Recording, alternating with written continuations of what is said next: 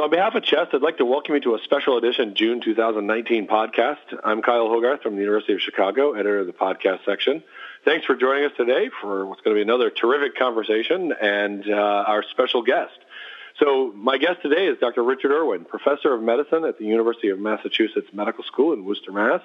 He's also a master fellow of the American College of Chest Physicians and, of course, the editor-in-chief of Chest for the last 14 years, his tenure about to wrap up and he's here to talk about his special editorial in the latest edition of Chest on being the editor-in-chief of the journal Chest 14 Memorable Years.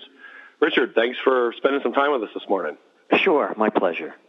So, you know, your article, I read it, it, it was fantastic. It was a, you know, a wonderful, I think, mix of sort of the uh, trials and tribulations of being in charge of such an important journal, and I think also a great – summary of the advances I think that you brought about uh, during your tenure, and then obviously clearly some humor in the sense of of how people people interact with the editor. So um, let's just kind of keep this as freeform as you want. What are some of the things you'd like to highlight, or maybe we'll we'll start up with what are you most proud of during your 14 years? Yeah, so there are, uh, I mean, lots of things to be proud of. I mean, as I said in the uh, the article, Chest um, voted in uh, 2009 to be among the 100 most influential journals of biology and medicine in the uh, last 100 years, and this designation was awarded to Chest as well as 99 other journals by the prestigious international 11,000 member Special Libraries Association. CHEST competed in a field of nominated journals uh, of pulmonology and related respiratory sciences and was the only journal in these categories to make it into the uh, top 100. We've been very proud of consistently uh, ranking first and third party readership surveys by an independent uh, advertising group called Kantar Media and led all journals for pulmonologists uh, as the source of information most uh, preferred by those in practice. And then looking at the impact factor and a variety of other factors that relate to the impact factor, ranking consistently second in both respiratory and critical care categories uh, to a metric that is referred to as the eigen factor um, and that factor weighs citations from the most influential journals. So if Chest was cited, let's say, in the New England Journal of Medicine or Nature, that's the kind of influential journals that the eigen factor looks at. And it also eliminates self-citations. So, I, I mean, I, I think from the very beginning, there are lots of flaws related to the impact factor, and one of them that um, I've always found to be very disturbing is that journals try and game the impact factor. And I mean, right. I, I think that that's been something that I've passionately uh, shied away from in making absolutely certain that all the associators and those members of the editorial board understand that it's actually unethical uh, to game the impact factor because when you do that, uh, you misrepresent the importance of uh, or the influence of the journal. No, I agree. I was thinking about this. The, the, as you just highlighted, you know, the impact of chest or the, the prestige of chest. You know, impact factor is one of those numbers that people throw around, but but it seems to me that that's a number that someone who's trying to publish is only most focused upon purely from the perspective of typically their own promotion back home. But instead, the award that comes from the association of all the specialty libraries, the, the people who are essentially saying, you know, what journals seem to be read, checked out, reviewed, you know, back in the day when you would, you know, print copies and everything else, what journals actually utilize, and then when you talk to people who read journals and, and, and clinicians who are practicing medicine, say what journals do you grab that you trust, and to see you know Chest consistently there and getting these you know these accolades and others not, I think speaks so highly of the journal and speaks highly of the, of the developments that you know that you helped see a transition because you without a doubt took on Chest during a a major transition in the sense of the amount of electronic representation of the journal. I mean, without a doubt, prior to you, there was electronic versions and, you know, the, the revolution of everything being available online. But it is definitive here, solid during your tenure that it was, you know, we became more of a digital journal than, than a print journal, if you will, in a sense of a, an online presence that had to be a tough transition. I mean, it, it, was, but because everybody does look at the impact factor, and while it was important for us to actually make sure the impact factor found a way of rising, we didn't want to do it in a way that would betray what CHEST is. It's a clinical journal, and um, what our readers, you know, expected to see in CHEST, and so it really related to you know, their practice of medicine. So clinical research is obviously something that we focused on and wanted to make sure that we always would be focusing on that. I mean, as you know, clinical journals are less likely to uh, garner a higher impact factor than uh, those journals that actually were looking at more basic research. You know, you know, you had asked me at the outset, like, you know, uh, so what, you know, were we proud of?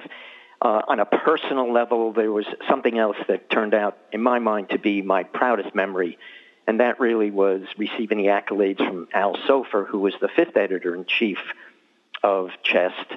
And it was because uh, one day he pulled me aside and uh, said I was doing a great job.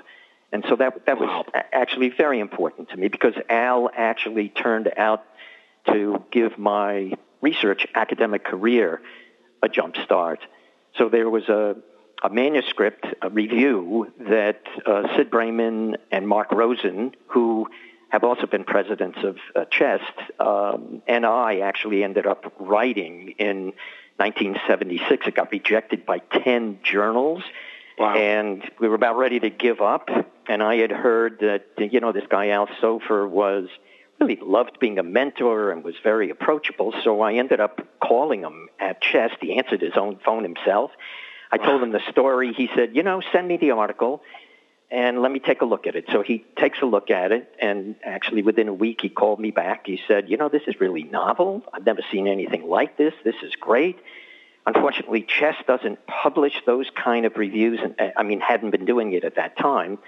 But he said, why don't you wait a little bit of time and actually send it uh, to the Archives of Internal Medicine? Because in addition to being the editor in chief of CHEST, I'm also going to become the editor in chief of the archives. and I actually think we'll probably be able to publish it in the Archives of Internal Medicine. And he did. And that article actually led Sid, Mark, and I to understand that there was lots unknown about how you would manage cough and we had an opportunity to set our then academic research um, career actually on track and did so for the next, you know, two and three and four decades. And I credit Al for doing that. Al Soffer, you know, clearly a, a giant. In, in fact, we've we've done a giant in chest medicine with Al, and such a, a leader within chest and for the journal. And to to have someone who then could mentor, you know, this sort of relative start of your career and move you, and then to, to get the personal accolade from him, that had to just, I can understand why that, you had to be on cloud nine that day. yeah, definitely, definitely. so, you know, let me ask you, because I've always wondered, you know, how someone becomes an editor. What made you throw your hat into that ring? What was that personal drive? Because I, I think, you know, outside of just the peer review and, and publishing process that we, you know, we all we submit, we get, you know, reviews, and you do reviews, but you know, to, to then want to sort of uh, helm the the journal, it's quite the undertaking, but it's also a relative major career shift, right? And so, what drew you to wanting to be the editor? I mean, I think it came at a time that I was, um, I, I mean, at, at, a senior level in yeah. my own institution. Uh, so at that particular point in time, I had been the division chief of pulmonary, and then it became critical care and allergy and sleep, and I'd been doing that for about 27 years. Um, and I was looking for something else to do. I was just finishing up as being the president of the American College of Chest Physicians, and I knew that Jay Block, in a year or two after that, was uh, going to be retiring. And so I thought, gee, you know, if I was the editor in chief, I'd have an opportunity to further the science of medicine, meaning, uh, well, because, because as the editor, you can decide what gets published, and that would help advance the field. And if it was a clinical journal, um, you know, what we ended up publishing had the opportunity to improve the practice of medicine. So uh, by choosing the best articles and filtering out the worst articles. Um, I have the opportunity to also perhaps improve the practice of medicine. I, I mean, I've always enjoyed teaching, and so editors are responsible to their readers to educate the readers, and so that would be another reason to do it. Um, yeah, I guess it's the ultimate form of teaching, right? I mean, it definitely is. It's, it's also a way of staying abreast of what's new in the field. Um, I had also been uh, a co-editor of uh, a little niche journal called uh, the Journal of Intensive Care Medicine. I was the editor of textbooks. Spent a lot of time uh, helping to uh, mold what became the Seek product, uh, oh. And starting out under uh, Jack Wegg, who who actually conceived of it and I thought that I could, you know, find a way to improve Chest and take it to a higher level. So, I mean, there, there were a lot of reasons why I ended yeah. up applying for the job. Well, I'm glad you got it. Me too. well, obviously, it, you know, from a personal perspective, it had an impact on my career. I mean, you're the the whole idea of of why we have these podcasts and this whole branch of of way to you know get more information out was through your leadership and and you know, giving me the opportunity to give this a shot. And so, I, you know, on a personal level, I got to give you the big thanks uh, because uh, you've helped steer my career as well. So, thank you. Well, and and you know, thanks for the great reviews and uh, contributions that you've made, obviously, as the podcast editor, and also for being the major person to interview our Giants in Chest Medicine series. I tell you, like you said, you know, it's fun, right? It actually is fun. you know, that, that part, especially getting to know some of the people that have helped to, to develop this field. It's, it's always been unbelievable. So let's also talk early on. So, you know, you, you sign up for the job, you throw your hat in the ring, you get it, and it, you know, unbelievably exciting. And then they show you the office, and then all the stuff starts to hit you. So there was some, right at the very beginning, uh, there, a relative beginning, there were sort of two major things that landed, I think, on your desk. This issue about cardiology and the issue of backlog of accepted articles. And I know it, you know, it created some controversy, and I, you share some some uh, anecdotes of your experience on that. I wanted to see if you wanted to expand upon that for our listeners, because many people may not obviously even be aware, you know, depending on when they've come into the field and started reading chest, unaware of, you know, the kind of the early years, if you will, of your tenure. Yeah, so I mean, there were two major decisions that had to be made when we came on. I mean, the first is if it isn't broken, you don't want to replace it, you don't want to fix it. And so, I mean, Jay Block, who had preceded me and had done the job for 12 years, um, ends up retiring and didn't want to harm the journal in a way where he had actually made it much better. And so, there were a number of focus groups that I ended up having with a variety of um, uh, different members of the chest organization. We actually sent out surveys um, asking them, you know, if there was anything that was going to be replaced, what did they think? And our specialty at that particular point in time, you know, had evolved into, you know, the three major areas of pulmonary critical care and sleep we also were the home of the antithrombotic guidelines, which, you know, I think were and have continued to be the trendsetter of, you know, what's best in high quality, not only systematic reviews, but also trustworthy guidelines. And so, you know, obviously we didn't want to eliminate things that we knew were still winners but it became very clear that the best cardiology articles were no longer going to chest. Um, and while maybe about 10% of the membership of chest is made up of cardiologists, it turns out that because the best articles were no longer going to chest, uh, that we wanted to uh, filter out, you know, those cardiology-related articles that actually weren't going to be missed. And so pure cardiology articles were those that we decided that we probably weren't going to publish anymore. And we wanted to focus on cardiovascular issues that related to pulmonary critical care and sleep. And we wanted to continue to publish those things that related to antithrombotic therapy. And so the major cardiology articles that we would continue to publish turned out to be those related to atrial fibrillation because of the importance of antithrombotic therapy in that particular condition. And, and actually, we have been getting close to the very best articles on atrial fibrillation. So that was a very big decision that we ended up making. And, you know, you can imagine the 10% of the membership of CHEST that were cardiologists, they were upset, and I think rightfully so. But that was one of the tough decisions we had to make to, um, I think, you know, increase the quality of the articles that we ended up publishing. But clearly, the biggest decision that we had to make is what were we going to do with the 500 accepted articles that Jay Block and his leadership team had actually accepted and that I ended up inheriting as right. a backlog. Um, we had a lot of discussions and we asked people, you know, what their thoughts were, what we could do. There were some, I don't think they really meant it, but there were some who suggested, well, you just say that you re-reviewed them and you're going to reject them all. and so I thought that if I did that, somebody would not only flatten my tires, but I, I would probably be bodily harmed. Yeah. um, and, but but uh, those were my second and third thoughts. Uh, the first thought really was, you know, that's not fair. So so we clearly weren't going to do that. Right. And so what we decided to do was to publish them as quickly as possible. It clearly hurt us for two years with respect to the impact factor.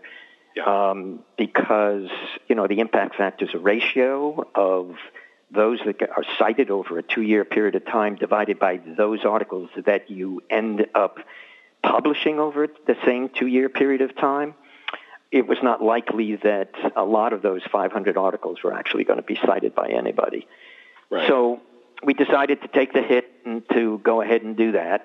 Uh, but we ended up having a lot of funny correspondence that took place. I mean, there were some really nasty things that uh, people had said um, to me and, and the things that were the most humorous um, with respect to the communications that I got, and specifically emails I saved, and we ended up publishing in that commentary that you know we're now talking about today.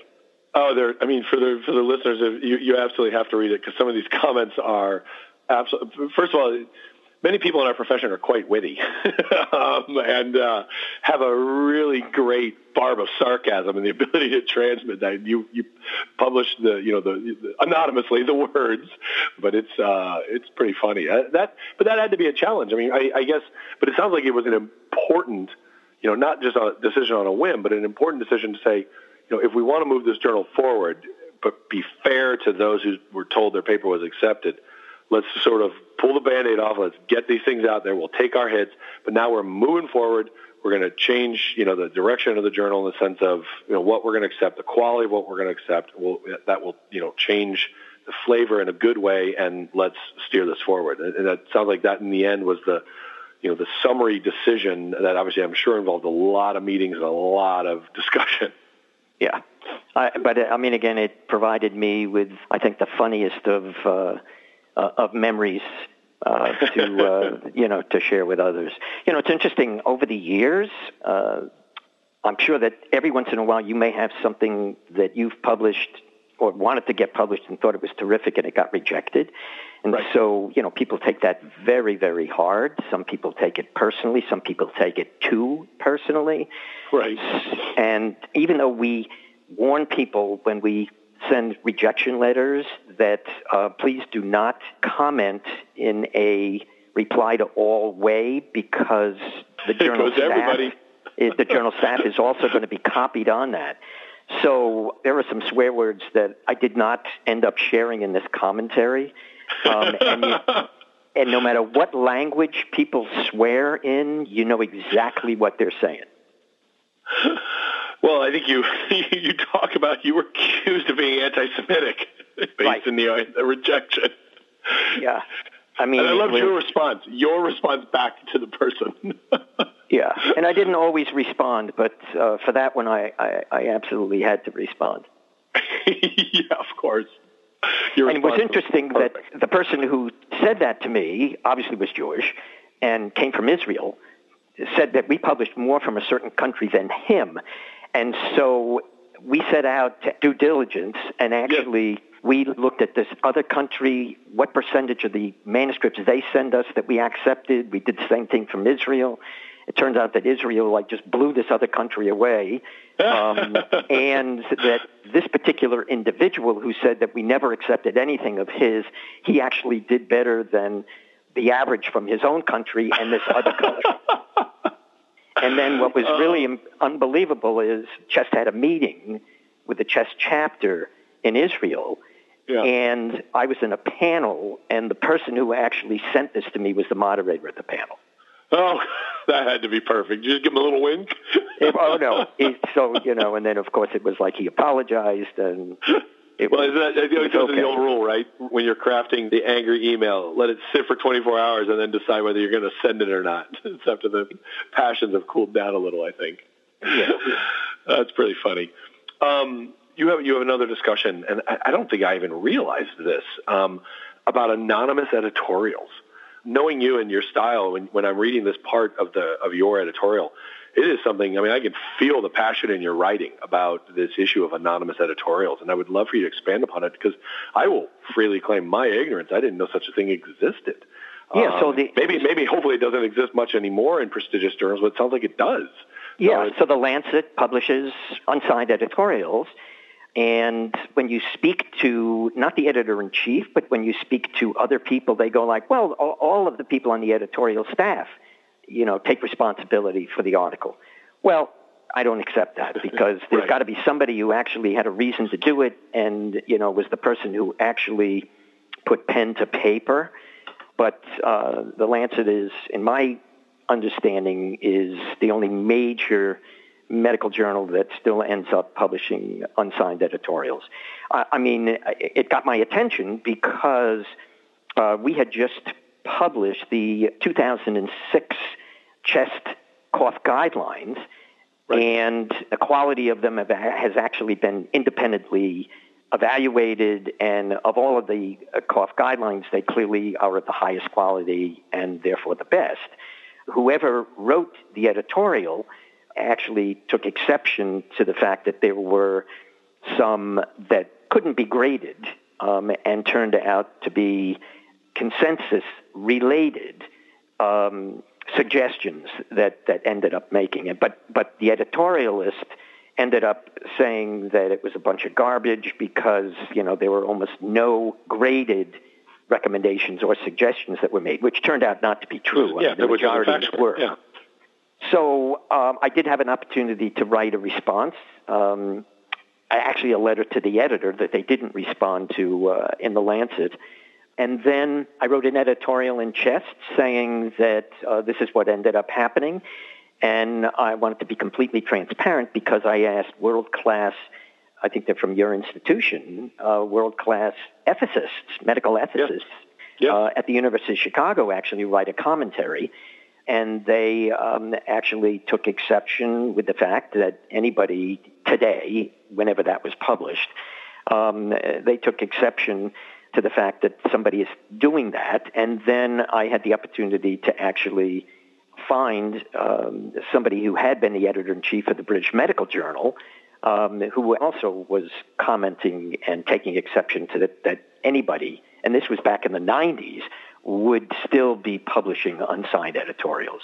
Right. Um, and so, you know, having had the opportunity to write that editorial, having ethicists um, actually weigh in on whether or not it's ethical or unethical, and they did believe that it was unethical, um, I felt a little bit better. And then having had the opportunity to write this commentary, I, I, had an opportunity to say, in my experience in the last 14 years, what was the most hypocritical thing that ended up happening um, I had the opportunity to mention it again. So I probably don't have a lot of friends at the Lancet, but um, you know, so be it.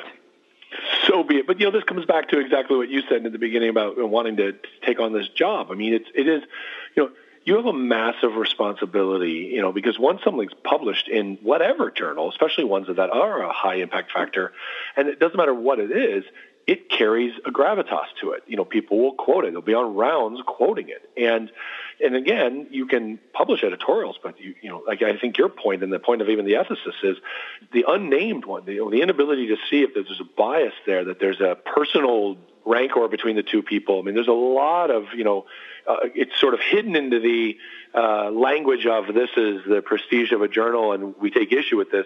Well, as opposed to an individuals with an intellectual conflict of interest taking issue with it, right? I mean, there's a, that's a big difference. Absolutely. Yeah.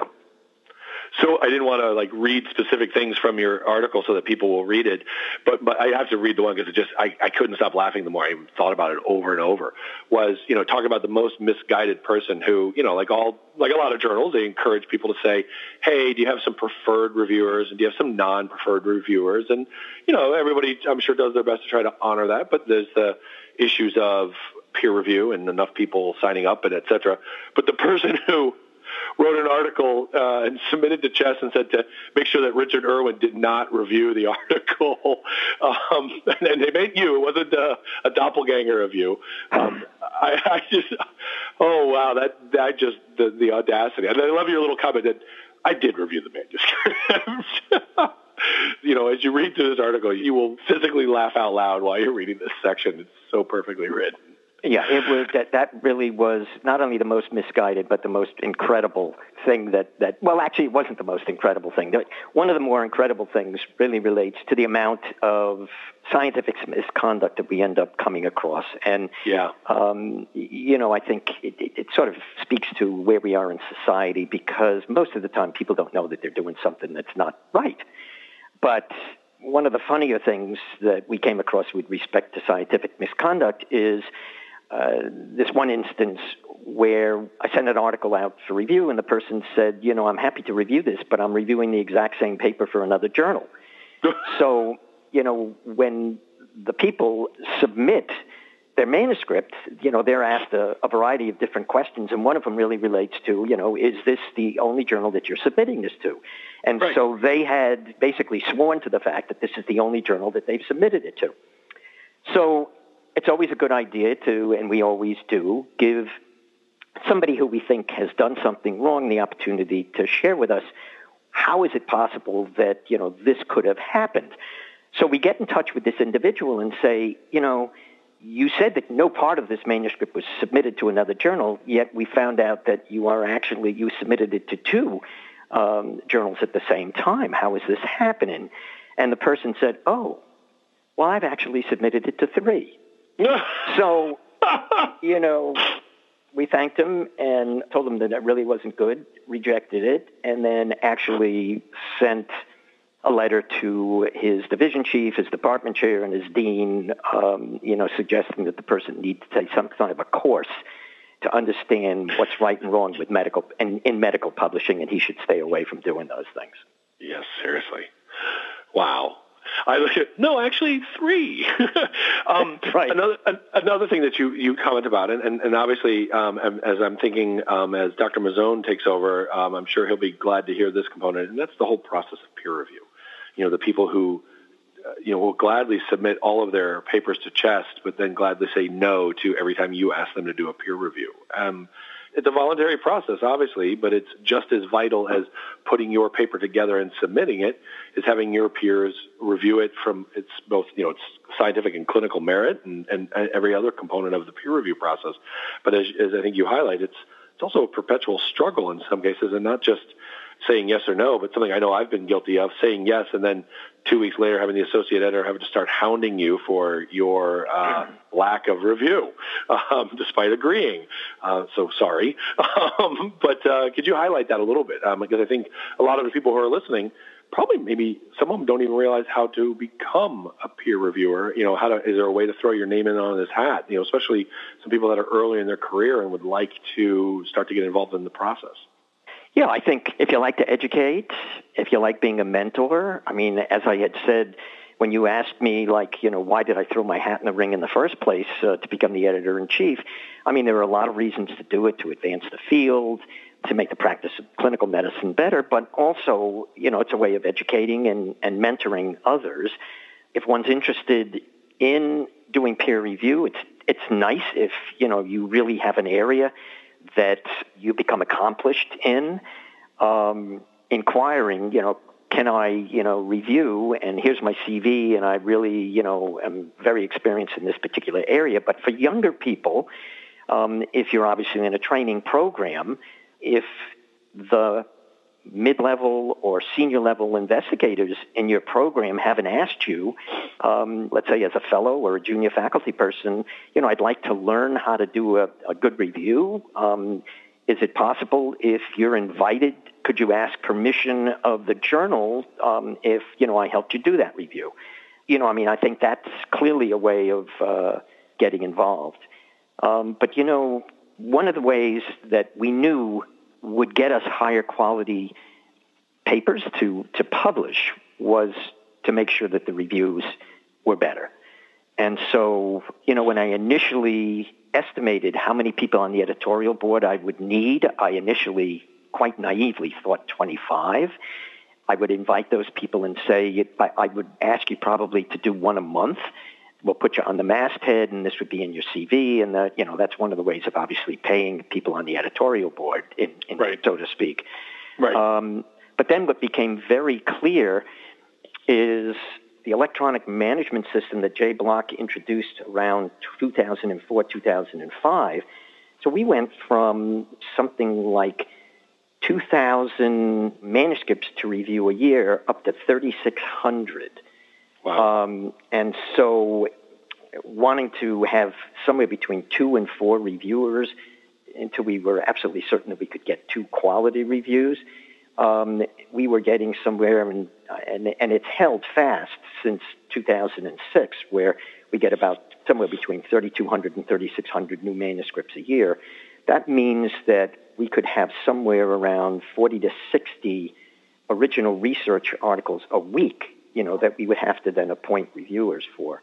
So then it became very clear that to do a really good job, we really needed to markedly increase the number of people on the editorial board because the editorial board turned out to be, uh, for me, those individuals who were most knowledgeable and were going to do the best reviews. Yeah. Wow. And so, you know, I was thinking about this as you just highlighted it. My, the very first review that I ever performed, I was a senior fellow. Jesse Hall was the person obviously doing the review, but he had gotten permission to see if I could mentor on a junior guy. And, um, you know, I remember the, the process uh, quite well. And of course, learning from one of the best helped.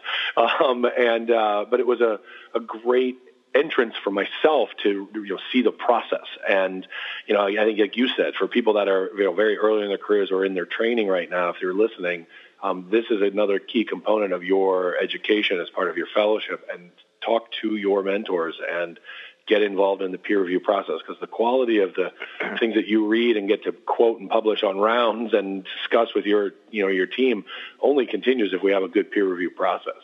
And you know we we need more people because everyone's busy.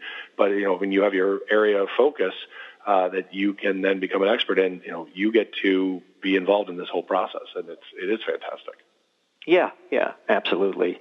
And it turns out that, you know, in some areas, there are very few go-to people who you know are going to do a quality review. And so those individuals are, you know, constantly being asked to review for a variety of different journals. But even though that's the case, um, and getting back to, you know, the issue that you uh, were mentioning, I mean, sometimes there would be people that get so many reviews that they just, you know, every time they get another manuscript to review, if it, let's say, comes from Chest, if they're not on the editorial board or one of our associate editors, they'll be declining. And I keep track of all of those uh, times that people would be declining the invitations, and then I'd also be keeping track of, you know, how often we're sending their papers out for review in Chest. Yeah. so then I just remind them, you know, and then people feel they they didn't exactly realize, um, right, you know, that true. they were constantly rejecting, and so I mean, I would very nicely just say, gee, I noticed that you haven't accepted, you know, for the last two or three years, you know, one of our invitations to review a paper, yet we're constantly getting papers from your group and sending them out you know, for reviews, and you should, um, rightly so, uh, expect us to actually do it and get high quality reviews for you. Um, is there an explanation as to why you're constantly turning us down? And then, I mean, as I had said in the um, in the commentary, almost always somebody would feel a little bit of twinge of guilt, and then they would start reviewing for us. But yeah. there was one person, and only one, who not only ended up turning us down, but actually sent blistering emails, you know, telling me that I had a lot of nerve, suggesting how he should be spending his time. And, uh, you know, and he didn't have time to review anybody else's papers. Right. Well, he's um, so important. yeah, yeah. So, uh, so the individual knows who the individual is, um, and we have not forgotten this individual in the chest office. um, something that's not in the commentary, but I just wonder if you have an opinion on that you'd like to share. There's been an explosion of online-only journals, and you know, is judging by my spam folder, which has two to three emails a day asking me to publish and or be on the editorial board. Um, you know, one, I'm just curious if you, you thought about some of these explosion of journals, but two, from a branding perspective, many of them all contain the word chest. There's the chest journal, the journal of chest, the this chest, that, you know, um, and it starts to become an issue of, you know, you start to understand why corporations have a, a strong protection of their brand built into their DNA. Um, and so just curious if you want to share any thoughts or commentary on that. Yeah, so I, I mean, I'm getting those things too. Um, yeah, right. I've already, in, in the last two weeks, now have gotten something on a weekly basis. I mean, it's people obviously trying to make money. This is part right. of the open access issue, you know, that has allowed this to actually take hold. And when anything has chest in the title, we have done something that other journals haven't done. We have actually taken them to court. There was one that talks about the Journal of Chest. Um, that we had them take down their website. Uh, they actually lost in court. It turned out to have been in the Chicago area because obviously the American College of Chest Physicians, the chest organization, is in the Chicago area. And so when chest is in the name, we have taken it seriously and gone after them because it gets very, very confusing. Um, I was actually invited to be on the editorial board of the Journal of Chest. Um, they heard you're not busy starting July 1, so. well, so this was actually probably about four or five years ago. Uh, but we, we take it very seriously. And, you know, I brought this issue up. So twice a year, um, the Respiratory Society Journal editors meet, and once at the ATS and once at the uh, ERS meetings.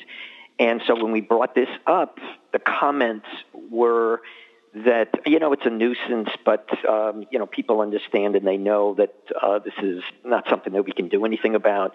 And then I just shared with them that well, no, you you can do something about it, and um, it sometimes gets so confusing that you know we wouldn't want all of a sudden some papers that are of high quality actually going to the wrong place. Right. So we've taken it very seriously, but uh, but there really isn't a lot that you know you can do about it, other than taking them to court and making them take their website down. And and it turns out that in underdeveloped countries there are people that are probably uh, you know having their journal idea you know be created in a basement, and that's where their computer is, and that's you know where they're running these predatory journals. Right. Well, and I think the concern is, is not just from a branding perspective and, and so forth and, and quality, but, you know, for also, again, people that are earliest in their careers, like, oh, I'm, I'm going to get my paper, you know, published here. But having a, a publication in a, in a journal that essentially almost doesn't exist and has no ability to be indexed, et cetera, you're not advancing your own career. You're definitely not advancing the science. You're not advancing the clinical stuff. But, you know, but, but depending on where someone is, is located and you know, they themselves – might not know. I mean, I'm, I'm struck by when you said at the, the meeting with the, respiratory journals, you know, this, oh, people know the difference. Well, maybe everyone in that room and, and very senior people definitely know the difference, but people very early in their career, and depending on the level of mentorship they have, it, I would argue they don't always know. And if there's a language barrier, that might be the additional kind of confounder. Yeah. So I, I mean, one of the things that we've done is the core leadership of the journal, the Associated Editors, is take the stance that no matter you know how small the issue, if we have a, a definite feeling about how things should go, I mean, we should find a way to actually uh, speak about the issue and do something about it when we think that it might negatively impact medical publishing. Yeah. So, you know, normally I always uh, sort of end a podcast by asking, you know, because review, you know, the, the review process, sometimes things get uh, shrunk down that someone submitted a large body of work and then had to cut some things out for editorial reasons. And, you know, did they want to expand on anything? But I would hope that you were given a relatively carte blanche uh, um, editorial space for this, since it was ultimately your decision. But all kidding aside, are there any kind of other things that you wanted to touch upon that are not obviously part of your commentary or wanted to expand upon um, uh, and give us some final thoughts here?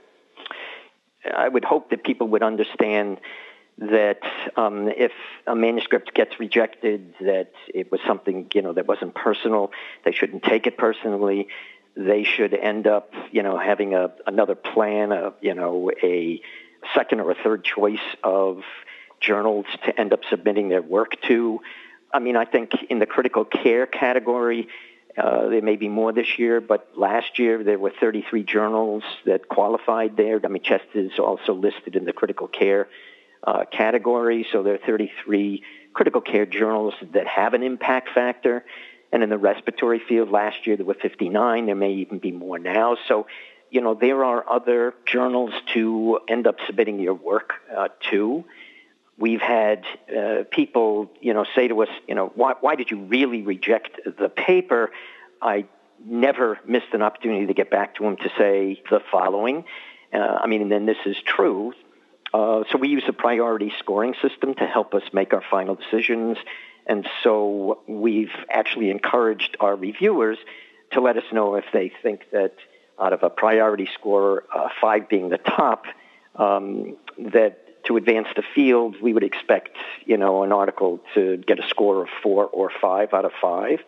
Generally speaking, when a manuscript gets rejected, it's because it has a priority score less than that. And so when it's gotten a three, um, we'll let the people know when they say, like, well, well, how did you make the final decision?